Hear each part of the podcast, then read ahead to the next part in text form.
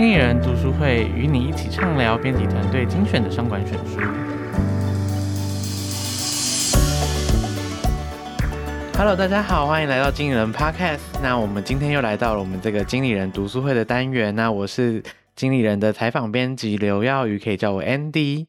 坐在我旁边的话是这个我们的副总编辑张玉琪，可以叫他艾咪。嗨，经理人 Podcast 的听众朋友们，大家好，我是玉琪，可以叫我 Amy。好，那我们今天读书会呢，帮大家选什么书呢？我们帮大家选这个时报文化在8月出版的《人慈》。那人慈呢，不是一般大家讲的这个 kind 的这个人慈，是 humankind， 是人类的人，不是一般的人慈的人这样子。那在这本书的话，我们先从作者开始介绍一下好了。这个作者的话，他是由一名荷兰思想家叫做罗格布雷格曼的作品。那这个布雷格曼可能大家台湾读者对他比较陌生，因为他也不是真的很多产的大师。那他其实过去的话主要研究是在社会经济体制方面的革新，像是大家可能有听过这个基本收入啊，或者是公平税制这些的。那我一开始会注意到这本书的话，也不是我原本就认识这个作者，其实是突然就是可能这一个月内，其实身边很多真正平常有在看书的人突然都在看这本书。谁是平常真正有在看书的人？对，就包含这个艾咪就是平常有在看书的人。对，可是艾咪帮我讲一下，因为我也先看到你有在看这本书，你自己怎么找到这本书的？哦，其实这本书就是那时候就看到说很多人都在讨论说，因为我们这个人慈，从这个书名你可能就可以感受到他要讲的是人类跟人慈之间的关系，跟 kind 之间的关系。我们在之前其实读过很多的书，他都在讲一个人性本恶，或者是讲到人性就会讲到丑恶的人性，或是人性的真相，就可能比较接近像这样子的论点，你会觉得一听就觉得很真实。但是他这本书其实是要讲的是一个相反的论点，他就是认为说其实人性应该是本善的，所以听起来好像又回到更久之前的老生常谈，可是他会用一个比较新的角度去跟你说他为什么认为人性本善是可以是有科学的实证的，也有这个田野型的论述。我觉得他的理念虽然是感觉是不新，就老生常谈，但是其实他论述的方法是新的。那提到人性本善跟人性本恶的这个对照，我不知道，其实 Andy 你觉得呢？你觉得你比较是属于相信人性本善还是相信人性本恶那一边？应该说我一开始接触这本书之前，其实很蛮大的比例是站在人性本恶这一段。那其实我觉得也是跟就是可能从小就是比较喜欢看一些影视作品啊，真的耳濡目染，因为其实那些蛮多就是著名的这个著作，电影著作什么的，其实很多都在讨论就是人性，如果一旦人没有社会就是公权力的秩序的时候，大家就会变得就是很自私自利这样子。那其实这个概念呢，最早是从这个荷兰有一个生物学家提出，叫做世面理论。就是我一直都蛮相信这个理论，这个理论简单来说就是在说，其实这个人类是就是文明是人类的假面具，那只要是我们面临到很强烈的利益冲突，或者是生命受到威胁的时候，这个假面就会破掉，那就会展现出我们最丑陋的一面。其实我之前都还蛮相信这个，所以我在看这本书的时候，就是挑战度就很大，就一直在想说作者你在骗我吧，怎么会就是我们之前听到很多就是在讲人性很自私的故事都是假的。所以我觉得整个来讲，这阅读的感觉其实是还蛮冲突的，在前面开始。不过就像艾咪刚刚讲的，它里面真的是蛮多例子在讲说为什么人性的本质其实没有大家想的这么邪恶。那好奇说，那艾咪你自己原本在看这本书之前，你是靠近光谱上哪一段？像我就是往本恶那一段这样子。我先讲，就是刚刚Andy 提到那个饰面理论，饰是装饰的饰，面是表面的面，就是一个装饰的表面，就认为说人性之所以大家可以相安无事，是因为有一个装饰的表面在外面，那如果你拿掉了，就会露出底下的真相。那我其实就是老实说我是比较靠近人性本善的那一边，所以一开始我读就可能没有像 Andy 有这么大的冲突的感觉。但确实因为他一开始就讲了一个很经典的例子，是在读文学的时候会读到，就是苍蝇王的故事。跟大家稍微简介一下，苍蝇王的故事它其实就是在讲说有一群男孩们，然后他们就是飞机失事流落到这个荒岛上，那这些都本来都只是小朋友，但是因为他们真的在荒岛上，所以就开始逐渐的，你知道就很像是刚刚讲的，就是因为没有了秩序，然后大家形成了小圈圈，然后有造成了冲突还有权力，然后最后导致了死亡。当初在读这本书的时候，你也会相信哦，它揭露了某一种程度的人性的真实。那但是作者为什么会提这本书呢？他就在讲说他想找一个真正的苍蝇王的例子，他在这个书里面就找到了，就是真正也其实真的有人流落，小学生们流落到荒岛，那但是这些人呢在荒岛上就是互助合作自立自强啊，甚他们就活得非常的健康，一年之后他们被发现被救援的时候每个人都活得很健康，大家在一起就像是一个快乐的社团，甚至于有人就是脚断掉了，然后他们也设法把这个断掉的脚就是骨折的脚也治好了。就是他想要告诉你说，在真实世界里面如果发生了像苍蝇王这样的例子，其实会是一个 happy ending， 会是一个快乐的结局哦。那不只是在文学上面有这样子人性的例子，其实他还在这个书里面也颠覆了很多我们可能很熟知的揭露人性的科学实验。那不晓得 Andy 对里面的实验有没有比较印象深刻的？有，就是除了刚刚艾米讲到那苍蝇王以外，其实我相信应该还蛮多人都有听过这个社会实验是叫做这个史丹佛监狱实验，大概在1970年代开始。那这个实验蛮有名的，它被拍成电影。那这个实验的内容其实就是有一个教授嘛，他是实验的这个主持人，他就找了24名学生来参加实验，然后其中有12个是当囚犯，12个是当狱卒，然后他就是要观察说，你当这个狱卒的人他得到这个权利之后，他会不会就是滥用这个权利，然后让这个囚犯虐待囚犯，对，虐待囚犯让囚犯很快就是崩溃啊，或者受不了。就是他其实是要去考验说人性是不是在这种状况下就是就会去滥用这个权利这样子。那我们以前了解的史丹佛监狱都是我给这个狱卒很大的权利之后，他就会开始去折磨啊，去弄这些囚犯。那后来这个作者就去深入考察之后，就发现这其实这个实验我们得知的结果并不是完全是这样子，它其实是有点像是个骗局。因为这个实验并不是任凭这12个狱卒他自己去决定怎么处置这个囚犯，而其实是这个实验的主持人在一开始的时候就给他们一个手册，然后手册里面呢其实有超过一半的规定都在讲说你要虐待这个囚犯。对，就是他有一个其实有一个操弄实验的痕迹在里面，对不对？对，所以他并不是完全就是说我就是让你管这个囚犯，然后你要怎么管都随便你，没有，他其实有一点就是引导式的在告诉你说，你作为一个狱卒你就是要狠狠的把这个囚犯逼到就是他崩溃的这个角落。所以这很明显他这个实验在它设计上它就是有一个缺陷在嘛。那所以后来呢，其实在2002年的时候，就是英国又有这个节目单位，电视节目单位就是想要再复制一次这个实验，想说那我们来做一次公正版的。那结果实验发现呢，当我就是告诉你说狱卒跟囚犯就是看你们要怎么互动就怎么互动的时候，结果发现第二天的时候狱卒就开始把自己的食物都分给囚犯吃，然后结果呈现出良善的一面。对对对，然后到第四第五天呢，其实那个囚犯就提议说我们真的就是要关在这边，哪边都不能去嘛，他们就提出一个就是比较像是民主投票这个制度，就更人性化的监狱就诞生了。对，然后甚至到第六天，他们其实根本他们也没有狱卒跟囚犯之间的隔阂，他们就是都在一起鬼混，在这个实验空间里面，就是大家都一起玩这样子。所以其实为什么实验到最后会变成这样子？因为大家可以想象，如果我们看到的实验结果是后面这个，大家就觉得很无聊、很不有趣。那所以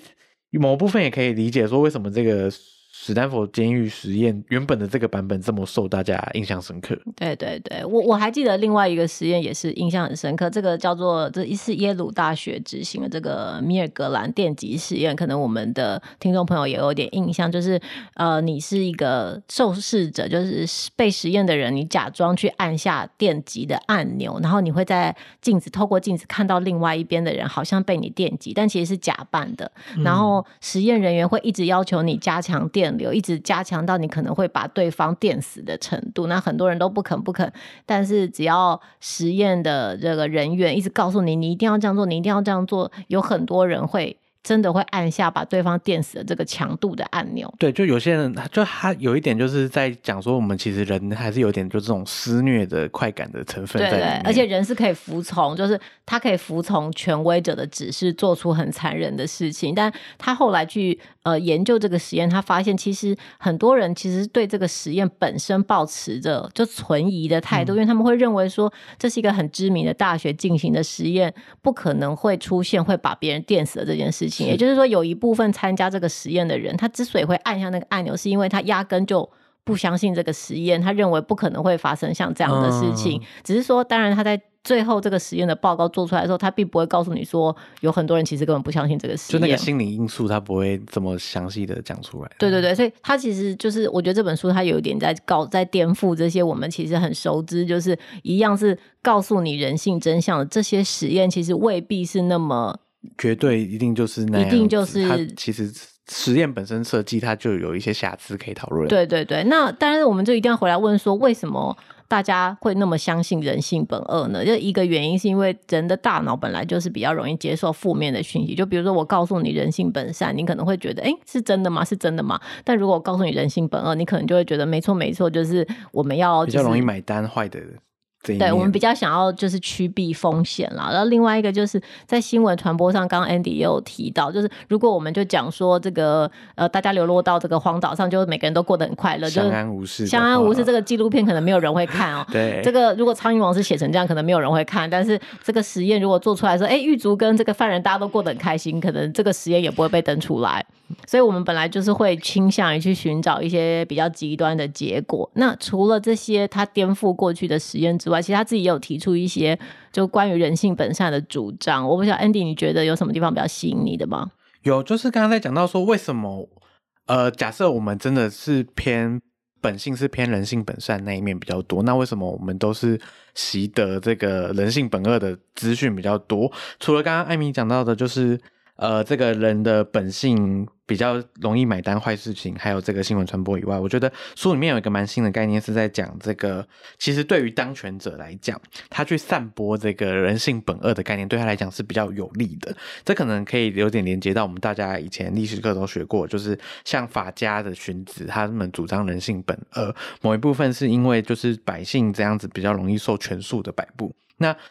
在更仔细在这本书里面他怎么拆解这个脉络，他其实就在讲说，从这个他是作者是借用卢梭的观点，因为卢梭是主张人性本善的，他就发现说他在整理人类的历史的时候，他以私有财出现在社会里面的这个时间点作为分水岭，会发现说我们以前人类在过这个采集啊游牧生活的时候，其实是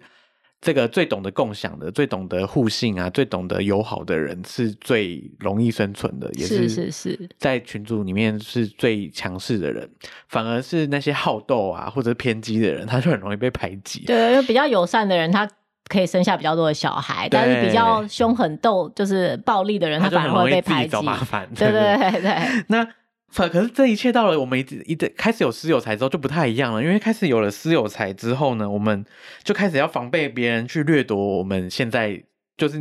你自己的东西，尤其是私有财越高的人，他越为了要确保自己的财富和权力地位，这些人就越容易鼓吹别人说你赶快来加入我们这个小圈圈，那我们一起去捍卫自己的财富，然后去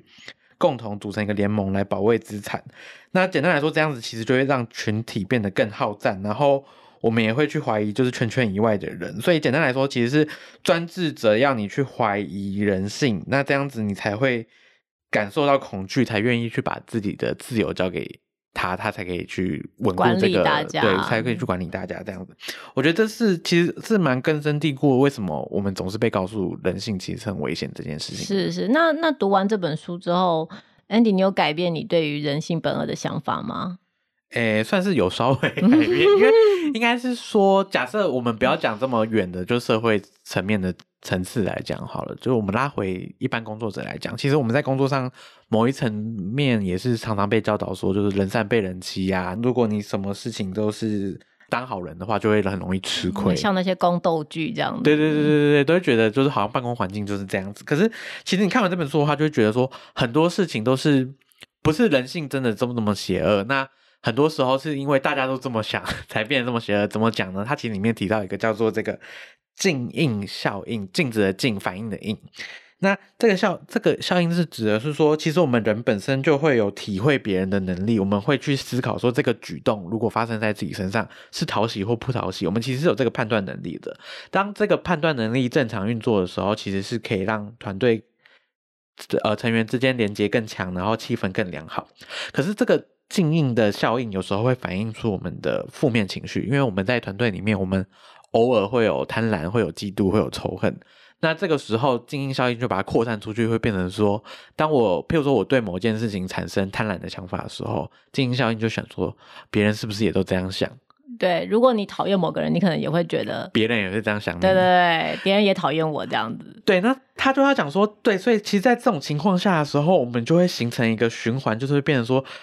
当我们的负面念头一冒出来的时候，就会变成说，哦，原来其实你就会有个 idea 是大家都这样子想我，或大家都是这样子想的。那这个的话其实是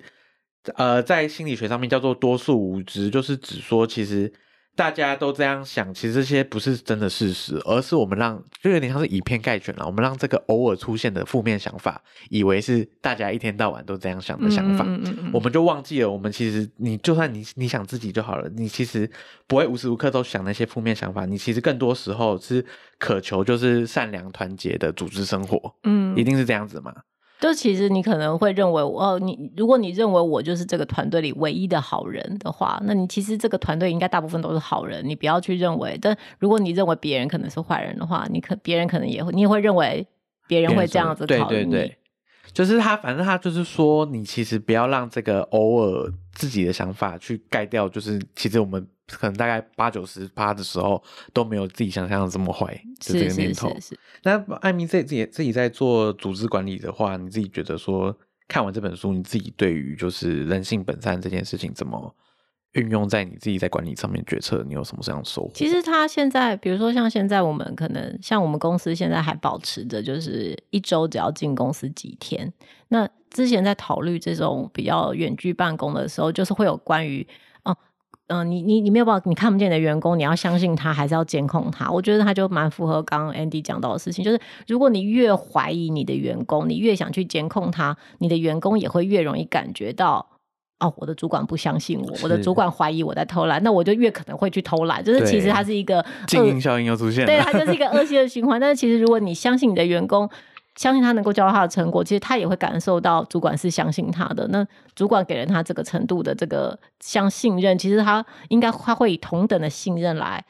回报你哦。就是这是我自己的感觉，就是我觉得他就是一个你用良善去对待你的员工，你的员工也会用同样的方式来回报你这样子。那我们今天其实从这个前面在介绍这本书的概念啊，到中间分享这几个大家有名的实验，然后他书里面颠覆的论述是长怎样，到后面我们去回归到说，如果我们假设知道了人性本善这件事情，以及它会怎么样被外界所影响，其实是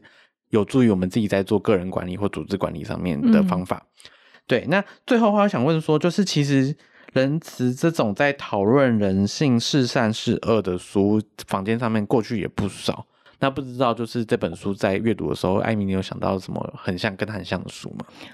应该是这样讲，就是如果这本书是一个人性本善的代表的话，我觉得如果听众朋友们对这个人性的讨论有兴趣的话，其实是可以看有一些书可以看，像刚刚前面提到这个文学上的经典是《苍蝇王》。那因为现在我们已经讨论过这个颠覆性的读法了，但是这个故事的本身还是很有趣的，就是蛮建议大家去看。那另外一个是自私的基因，那它其实是一个生物学的书，它讲的是这个我们的基因里面就是必须要非常自私，它才可以延续下去，所以它其实也是